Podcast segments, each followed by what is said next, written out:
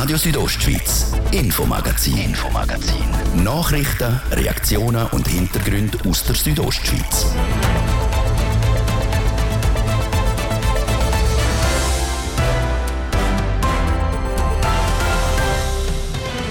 Willkommen zum letzten Infomagazin in diesem Jahr. Heute mit folgenden Themen. Neuer Standort. Das Kantonsspital Graubünden ist ab Januar auch in Wallerstadt vertreten. Letzte Tag als Regierungspräsident. Wir haben mit dem Markus Gaduff über sein Jahr an der Spitze der Bündner Regierung geredet und mit Spannung erwartet. In Davos am Spengler Cup steht heute der Schweizer Halbfinal zwischen dem HC Ambri Piotta und der Lokalmatadoren vom HC Davos auf dem Programm eine Vorschau auf das Spiel. Das drei von den Themen im Infomagazin vom Freitag, 30. Dezember. Am Mikrofon heute der Patrick Ulber, Buenos Aires. Das Kantonsspital Graubünden wächst. Ab nächstes Jahr, also genauer gesagt übermorgen, ist das Spital Wallerstadt in den Händen vom Kantonsspital Graubünden. Wie die Übergangszeit für Patientinnen und Patienten abgelaufen ist und was bis zum Start noch alles gemacht werden muss, im Beitrag von Andrea Sabadi. Jetzt heisst es Endspurt. Letzte Schliff werden gemacht, bis das Kantonsspital Graubünden die Leitung vom Spital in Wallerstadt übernimmt.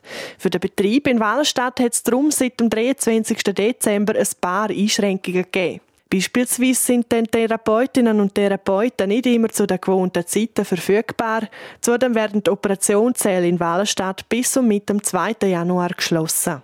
Normal betrieben wird aber weiterhin die Betreuung der Patientinnen und Patienten. Auch der Notfall ist weiterhin 24 Stunden geöffnet, wie der Diane Roman sagt. Er ist der Kommunikationschef vom Kantonsspital Graubünden. Auch wer jetzt im Spital Wallenstadt ist und über Silvester Neujahr wird dort bleiben, wird das natürlich auch äh, merken, dass es ein Übergang stattfindet, aber die Patientinnen werden selbstverständlich weiterhin betreut und auch Dialyse und Chemotherapie, die laufen auch weiter, weil da geht es um Patientinnen und Patienten, wo man in der Behandlung gar keine Pause machen kann. So wird der Betrieb im Spital Wallenstadt ab dem 1. Januar noch bis noch aufgestaffelt, damit ab dem 9. Januar wieder normaler Betrieb herrscht. Dazu gehören Behandlungen in der allgemeinen Chirurgie und Orthopädie, wie auch allgemeine Medizin und Onkologie. Dazu wird es auch weiterhin eine Notfallstation geben. Das Ziel ist, dass man das wie einfach ein weiterer Standort von uns ist. Wie zum Beispiel das Kreuzspital ein Standort vom Kantonsspital ist,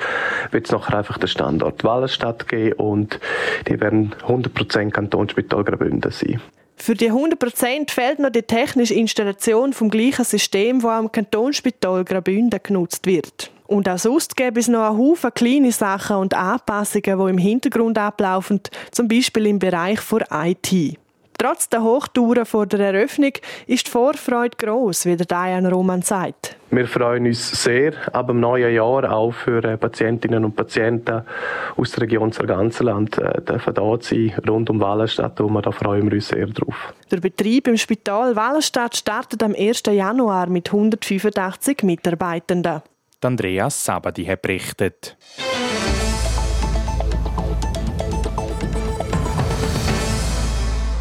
Corona-Pandemie, der heiße Sommer, die Fußball-WM oder auch der Krieg in der Ukraine. Es sind ein Haufen Sachen passiert in dem Jahr, wo langsam aber sicher zu Ende geht.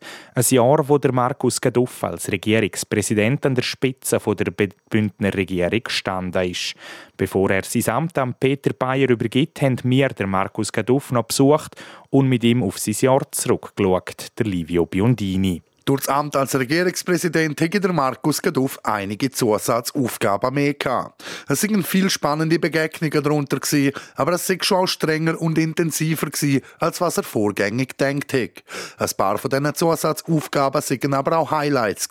Ja, wir hatten den Gesamtbundesrat im Walmüstein, der sicher ein spezieller Moment war. Wir haben alle Botschafter von der gesamten Schweiz, die weltweit sind, in Pontresina im Oberengadin während drei Tagen. Das ist sicher auch sehr spannend, sehr schöner Moment gewesen.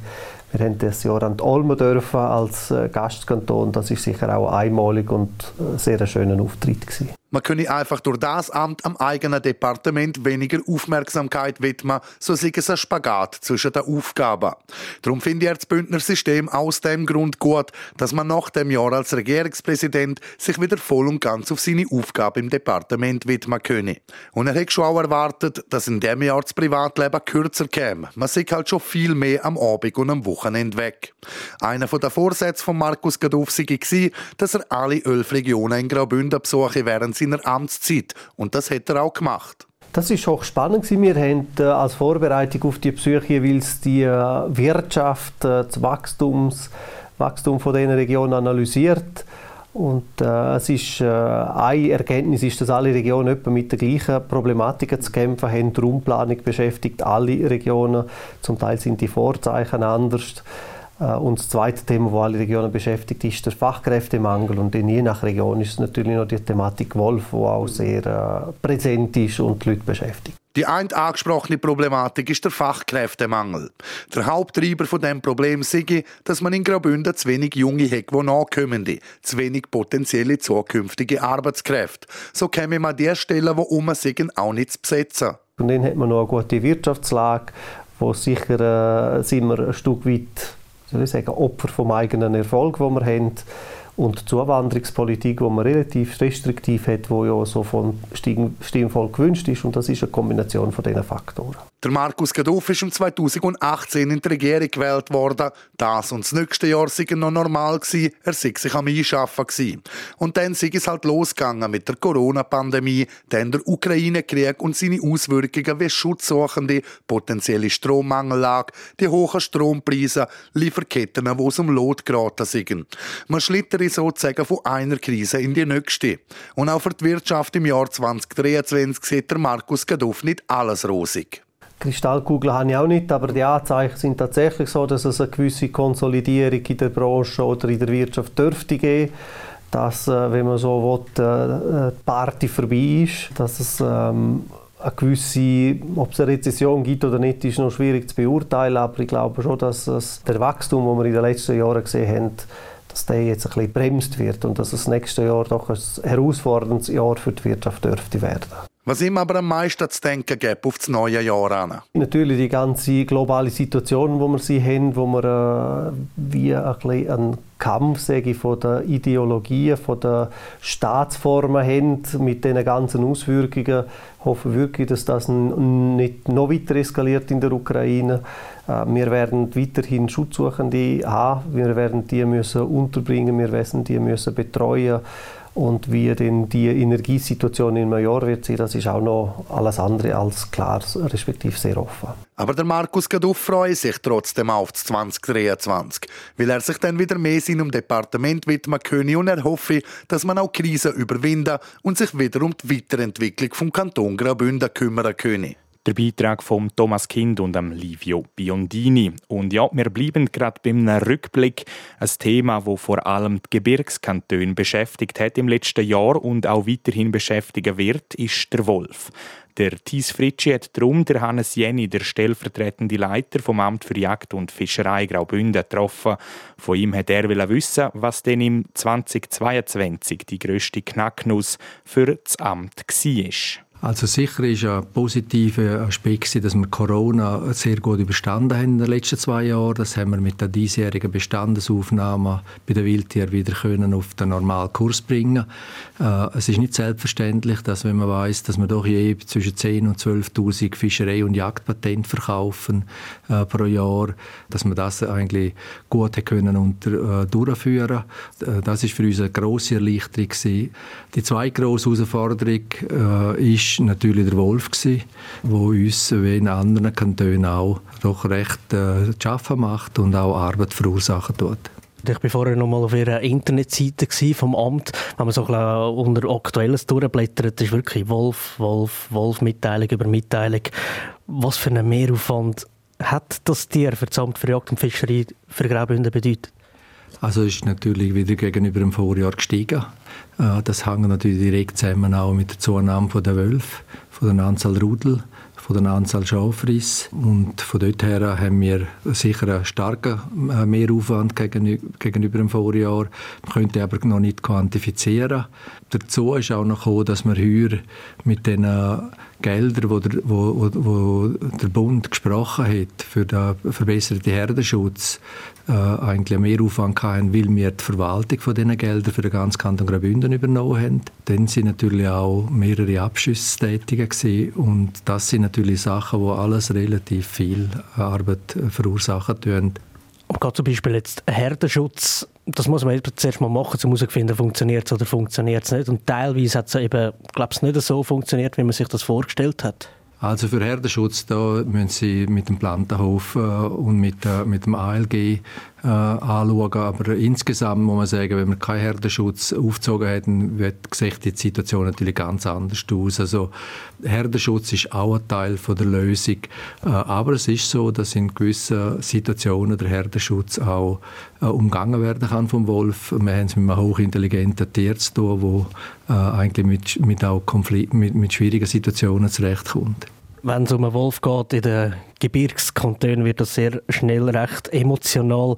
Was überwiegt da mehr? So Anfindungen im Umgang mit dem Wolf oder der Zuspruch aus der Bevölkerung mit ihrem Amt? Also das ist natürlich sehr davon abhängig, welches Medium man anschauen tut. Vor allem die sozialen Medien äh, sind natürlich sehr stark natürlich abgrenzt. Da sind Pro-Leute äh, unter sich, da sind Kontra-Leute unter sich. Da bei Zentralen halten sich sicher die Waage. Wenn man in wolfskritischen Kreis anschaut, dann kocht der, der Topf hoch. Äh, wenn man in Wolfsfreunden herumlässt, dann kocht der Topf vielleicht auch hoch, weil es nicht alle Massnahmen verstehen, die wir durchziehen tun. Aber Sie persönlich sind nie angegangen worden im Sinne von, das haben Sie super gemacht oder Sie sind ein Doppel, Herr Janni? Nein, das äh, hören wir eigentlich weniger. Also der Anstand wird nach wie vor gewahrt von der Gegner und von den Befürwortern vom Wolf. Ich glaube, da haben wir natürlich in Graubünden auch, können auch auf, eine, lange Kultur vom Streit oder auf eine positive Streitkultur zurückschauen. Stand heute, wie viele Wölfe knappen da im Kanton Graubünden umeinander? Also wir rechnen mit knapp äh, 100 Wölfe. Äh, die sind etwa in 9 bis 10 Rudel organisiert. Wir haben also mindestens 34 Jungtiere, die in Graubünden auf die Welt gekommen sind. Äh, also es ist ein ansehnlicher Wolfsbestand und es ist etwa die Hälfte der Wölfe, die in der ganzen Schweiz vorhanden sind. In diesem Jahr war ein grosses, grosses Thema der Wolf. Gewesen, aber es hat ja noch ganz viele andere Tiere, die unterwegs sind. Welche Themen hat das Amt für Jagd und Fischerei Graubünden sonst noch auf Trab gehalten? Also natürlich ein ewiges Thema ist natürlich auch die Reduktion der Hirschbestände und da können wir feststellen, dass wir auf Kurs sind, dass wir doch eine deutliche äh, Bestandesabnahme haben, obwohl wir gleichzeitig können die Abschusspläne äh, hochhalten und auch erfüllen. Wir haben 5340 Hirsche geschossen bis jetzt, äh, von einem Plan von 5430 Tieren. Also das ist sicher eine große Herausforderung.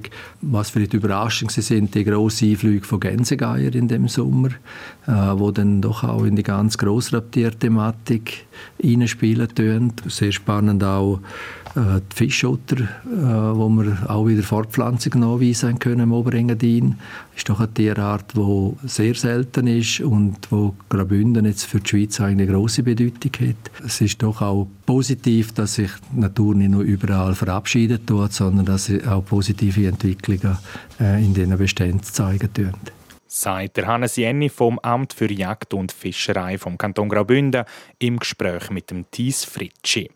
Und bevor wir jetzt zur Werbung, der Wetter und dem Verkehr kommen, schalten wir auf Davos an der Spengler Cup. Dort steht der erste Finalist fest, Roman Michel.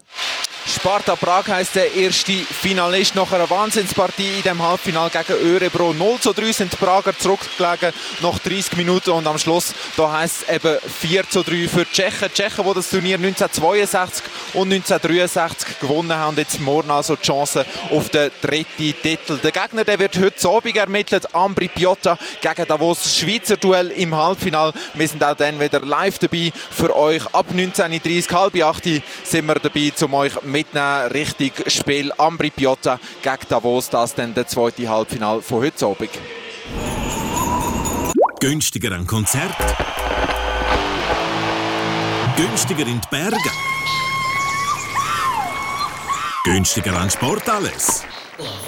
Tolle Reiseangebote zu Sonderkonditionen und vieles mehr.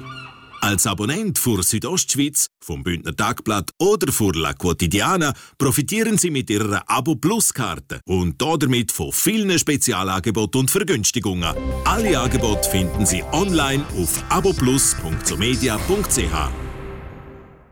Suchst eine Lehrstelle in der Region? Dann schau auf lehrstellencheck.ch rein, dem Lehrstellenportal aus der Region. Nebst Lehrstellen findest du Infos zu Ausbildungsbetrieb und viele coole Tipps, die dir beim Bewerben und Vorstellen helfen. Lehrstellencheck.ch Das Lehrstellenportal für Südostschweiz. Südostschweiz. Südostschweiz.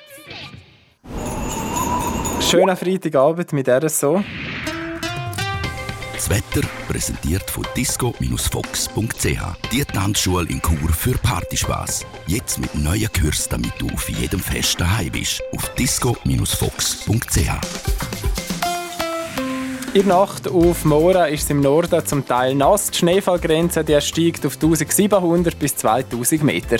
Dem Mora am Silvester haben wir am Anfang noch Restwolken. Tagsüber ist es dann aber trotz ausdehnter Wolkenfelder ziemlich sonnig. Bei Höchstwert von bis zu 17 Grad zu Chur. Zu Davos, Disentis und zu Bergün gibt es 9 Grad. Die Neujahrsnacht die ist dann ziemlich klar und an Neujahr gibt es viel Sonnenschein mit bis zu 15 Grad zu Chur. Am 2. Januar, am Montag, gibt es immer mehr Wolken im Verlauf des Tages sollte aber bis am Abend trocken bleiben. Verkehr. Da haben wir keine Meldungen von grösseren Störungen, darum allen unterwegs gute und sichere Fahrt. Verkehr. Wir machen weiter mit dem zweiten Teil vom heutigen Infomagazin mit dem Patrick Kulber. Radio Südostschweiz, Infomagazin, Infomagazin. Nachrichten, Reaktionen und Hintergründe aus der Südostschweiz.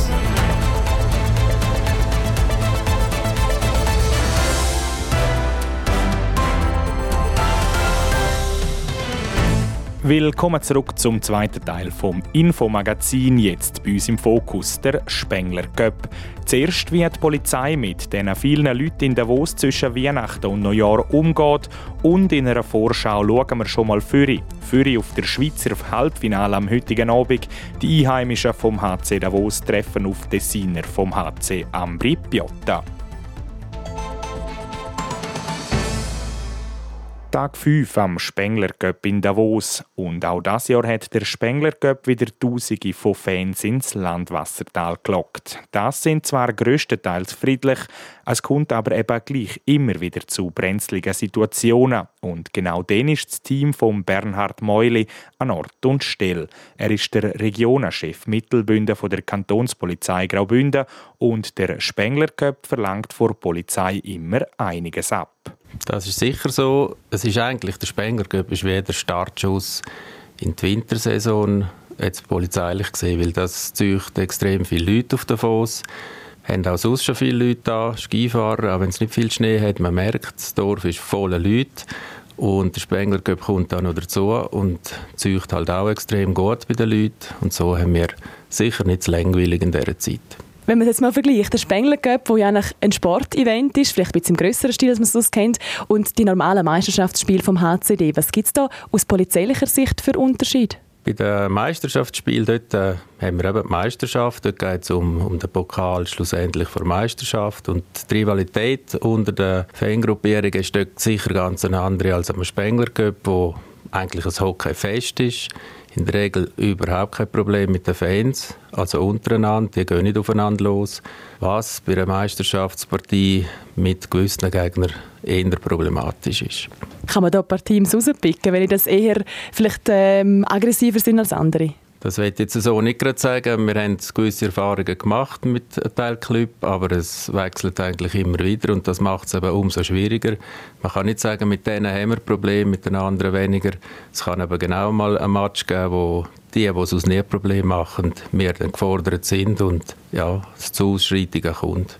Auf was für Szenarien bereitet man sich jetzt da vor als Polizei? Was wären so mögliche Sachen, die passieren könnten? Jetzt am Spengler Cup ist natürlich die Masse. Es ist einfach sehr viel los um die Hallen um mit dem Fanzelt, das man hat, dem Eisdom, dem Schallenhitsch und einfach ein Haufen Schaulustigen auch, die sonst um die Hallen um sind. Es gibt einfach Massierungen, viele Leute kommen aufeinander, es wird heftig äh, Alkohol konsumiert Und das merken wir dann vor allem am Abend, wenn dann der Pegel hoch ist, merken wir es umso mehr.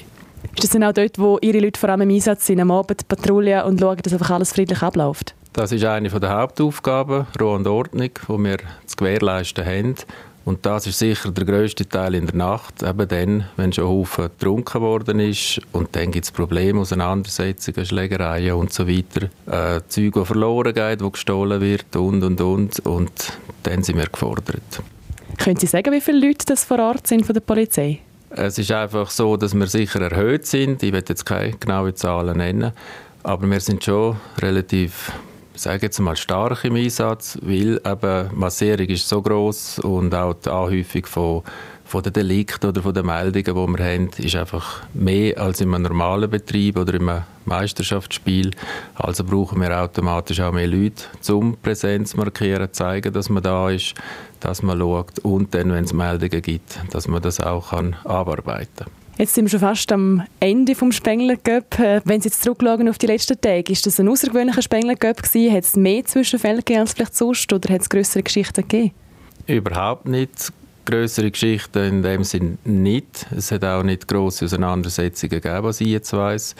Vieles läuft natürlich im Kleinen ab, wird im Keim erstickt vor Ort von den Beteiligten selber oder wenn wir eingreifen können, probieren wir das selbstverständlich auch. Auch der Sicherheitsdienst vom Club, vom HCD, äh, leistet dort sicher eine gute Arbeit und probiert die Rivalen oder Kontrahenten auseinanderzunehmen, sodass es aber nicht größere Sachen gibt. Wie läuft die Zusammenarbeit mit dem Sicherheitsdienst vom HC respektive Spengler Göpp? Sind extrem viele Leute von dem Sicherheitsdienst dort auch vor Ort? Ja, eigentlich ist es klar geregelt, was in der Halle drinnen ist oder im Festzelt, ist eigentlich die Sache vom, vom Sicherheitsdienst, also vom Veranstalter an sich, der HCD. Und alles, was außerhalb ist, im öffentlichen Raum, dann ist die Polizei zuständig. Und da laufen vorgängig schon Absprachen. Man trifft sich, man redet darüber, was könnte passieren. Man tut sich auch vorbereiten auf gewisse Szenarien, so dass man dann eben bereit ist, wenn es losgeht.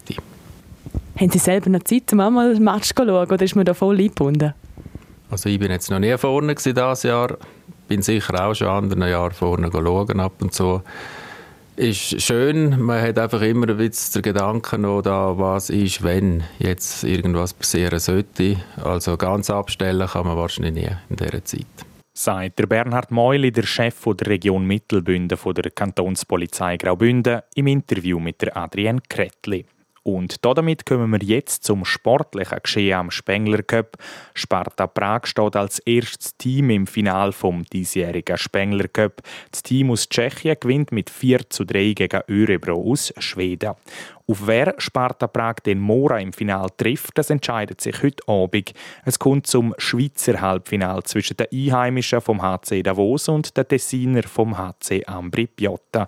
Jasmin Schleider schaut zuerst noch mal kurz zurück und dann vor allem führen. Davos gewinnt im ausverkauften Eisstadion gegen IFK Helsinki mit 3 zu 2, dank einem Treffer sieben Minuten vor Schluss. Und das nur ein Tag nach der historischen 2 zu 9 Niederlage gegen Sparta Prag am Mittwochabend. Die Freude darüber ist gross, wie der HCD-Verteidiger Thomas Wellinger sagt. Wir haben gewusst, wir müssen zurückschlagen. Und wir probiert, im Moment zu sein. Und meine, vor dieser Kulisse war Hammer. Und äh, wir haben alles drin geworfen und haben, haben den Sieg so geholt. Der HC Davos darf jetzt also weiter vom Spengler Cup Sieg träumen. Für das muss aber auch heute ein Sieg her. Es gilt, Ambri Piotta zu schlagen. Wird sicher schwierig sein, Davos gegen Ambri. Da. Die Ambri-Fans sind auch super, unsere Fans sind super. Ich bin gespannt auf die Fans und äh, wir werden riesen Freude haben. Man kennt den Gegner und sie kennen uns, wir kennen sie und es wird sicher ein super Spiel. Im Gegensatz zu den Davoser haben die Leventiner jetzt eine kurze Pause gehabt. Sie haben sich nämlich mit dem Gruppensieg schon am Mittwoch fürs Halbfinale qualifiziert. Laut dem HCD-Stürmer Enzo Corvi könnte das für die Davoser zum Nachteil werden. Sie haben zwei Tage frei, die werden natürlich kommen wie Feuerwehr.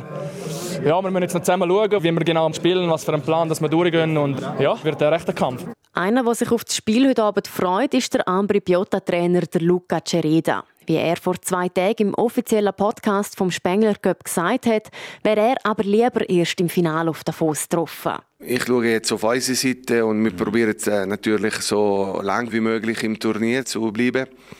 Aber es würde sicher ein gutes Spiel sein. Ähm, Also ich wünsche mir klar für beide Schweizer Teams, dass, dass, sie, dass sie bis im Finale kommen und dann dort ein bisschen weniger Glück am ACD. Welche von beiden Mannschaften sich dann effektiv fürs Finale qualifiziert, das zeigt sich heute Abend. Das Spiel zwischen am HC Davos und Ambri Piotta fängt am Viertel ab 8 Uhr an. Auch den berichten wir für euch wieder live aus dem Eisstadion in Davos. Und von der Vorschau kommen wir jetzt zum sportlichen Tagesupdate. RSO Sport. Präsentiert von Metzgerei Mark. Ihres Fachgeschäft für Fleischspezialitäten aus Graubünden in Chur, Langquart und Schiers. Echt einheimisch. Metzgerei-mark.ch in Adelboden stehen in gut einer Woche die traditionellen Skirennen am Kuanisbergli auf dem Programm. Trotz schwieriger Wetterbedingungen sieht es gut aus, Jasmin Schneider. Wie der internationale Skiverband heute mitteilt, sollen die Rennen planmäßig stattfinden. Die Schneekontrolle sei positiv. Auch an der Rennen in Wengen eine Woche später will die FIS festheben. Ob die Rennen dann aber auch wirklich stattfinden können, das steht noch in den Sternen. Im Berner Oberland ist die letzten Tage sehr warm und auch für die nächsten Tage verspricht der Wetterbericht keine Besserung. Und dann noch eine Meldung zum Schwimmsport. Die Maria Ugolkova hat heute über Instagram ihren Rücktritt bekannt gegeben. Sie beendet das Jahr, indem sie ein grosses und wichtiges Kapitel in ihrem Leben abschließt. Weiter bedankt sich die 33-Jährige bei allen, die sie bei ihrer Sportkarriere unterstützt haben. Zu ihrem grössten Erfolg zählen eine Bronzemedaille sowie zwei Silbermedaillen an den Europameisterschaften in über 200 Meter Lager. RSO Sport. Präsentiert von Metzgerei Mark. Ihres Fachgeschäft für Fleischspezialitäten aus Graubünden in Chur, Langquart und Schiers. Echt einheimisch. Metzgerei-mark.ch ja, wir kommen langsam aber sicher zum Ende vom letzten Infomagazin in diesem Jahr. Bevor wir aber abschließend schauen wir nochmal zurück auf das Sportjahr. Während es gestern im ersten Teil vor allem um den Wintersport gegangen ist, stehen heute Sportarten im Mittelpunkt, die bei wärmeren Temperaturen getrieben werden. Der Livio Biondini. Die Fußball-WM in Katar war ohne Bündner Beteiligung. Aber an der Frauenfußball-Europameisterschaft sind zwei Bündnerinnen mit dabei. Die Goalis Rainer Friedli und Livia Peng. Also mein Ziel ist jetzt sicher, äh, Profi zu werden. Ich glaube, das war mein Ziel, seit ich denken kann. Nein, es ist einfach. Äh, ich würde am liebsten Profi werden im Ausland. Dann würde ich am liebsten noch äh, Nummer 1 in der A-Nazi werden. Das ist ein großer Traum von mir auch. Äh, bei EM und WM dabei sein. Das ist, ich glaube, für das ja, lebt man einfach und spielt man Fußball. So die Livia Bang. Die Gruppenphase haben die Schweizer Frauen zwar nicht überstanden, eine grosse Erfahrung war es gleich für die beiden Nationalspielerinnen. An der Leichtathletik WM und an der EM hat eine junge Prättigauerin für einen Exploit gesorgt. Die Anni Kählin wird Sechste an der WM und holt sich die Bronzemedaille an der Europameisterschaft. Ich habe mich extrem auf den Wettkampf gefreut, bin fit und einfach gespannt, was was möglich ist. Hätte aber natürlich nie mit einer Medaille gerechnet und dass es schlussendlich so rausgekommen ist, ist unglaublich. An einer Weltmeisterschaft ganz Ufer hat es einmal mehr der Nino Schurter geschafft. Der Mountainbiker holt sich den Titel zum insgesamt zehnten Mal, später in der Saison dann auch der achte Gesamtweltcup. Ich bin mega happy über den Gesamtsieg, aber über die ganze Saison auch, ja. Noch nicht ganz an der Spitze, aber auf bestem Weg dorthin ist Simona Waltert. Die Churer Tennisspielerin ist für eine starke Saison belohnt worden und hat mit an der Billie Jean King Cup, wo die Schweizerinnen gerade auch für sich entschieden haben.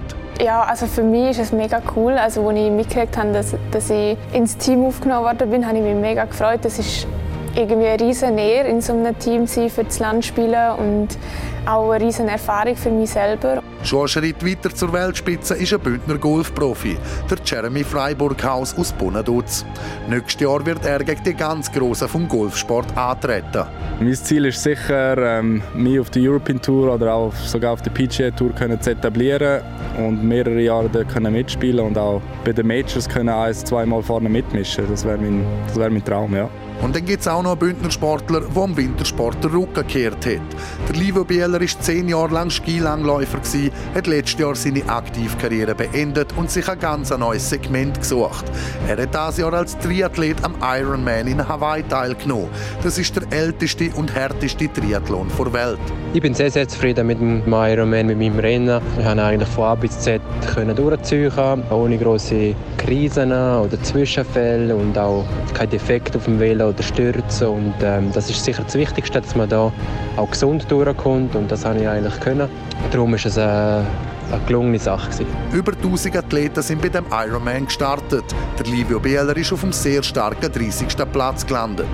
Ein Bündner Sportjahr also, wo sich einmal mehr gesehen kann und in Geschichte eingehen wird. Die letzten Bündner Sporthighlights vom Jahr die laufen mit dem Spengler Cup in Davos und der Tour de Ski im Münstertal noch. Mit dem Infomagazin ist es das aber im 2022. Wir melden uns dann im neuen Jahr am Dienstag, 3. Januar wieder zurück. Das wie gewohnt am Viertel ab 5 Zum Nachlesen gibt es das Infomagazin jederzeit auf südostschweiz.ch podcasts oder auf allen gängigen Podcast-Plattformen. Im Namen vom ganzen Radio Südostschweiz-Team wünsche ich ganz einen guten Rutsch ins neue Jahr. Wir freuen uns, wenn ihr auch im 2023 wieder mit dabei sind. Am Mikrofon sagt Danke fürs Zuhören der Patrick Ulber. Ich wünsche Ihnen Bella Saira. Radio Südostschweiz, Infomagazin, Infomagazin. Nachrichten, Reaktionen und Hintergründe aus der Südostschweiz.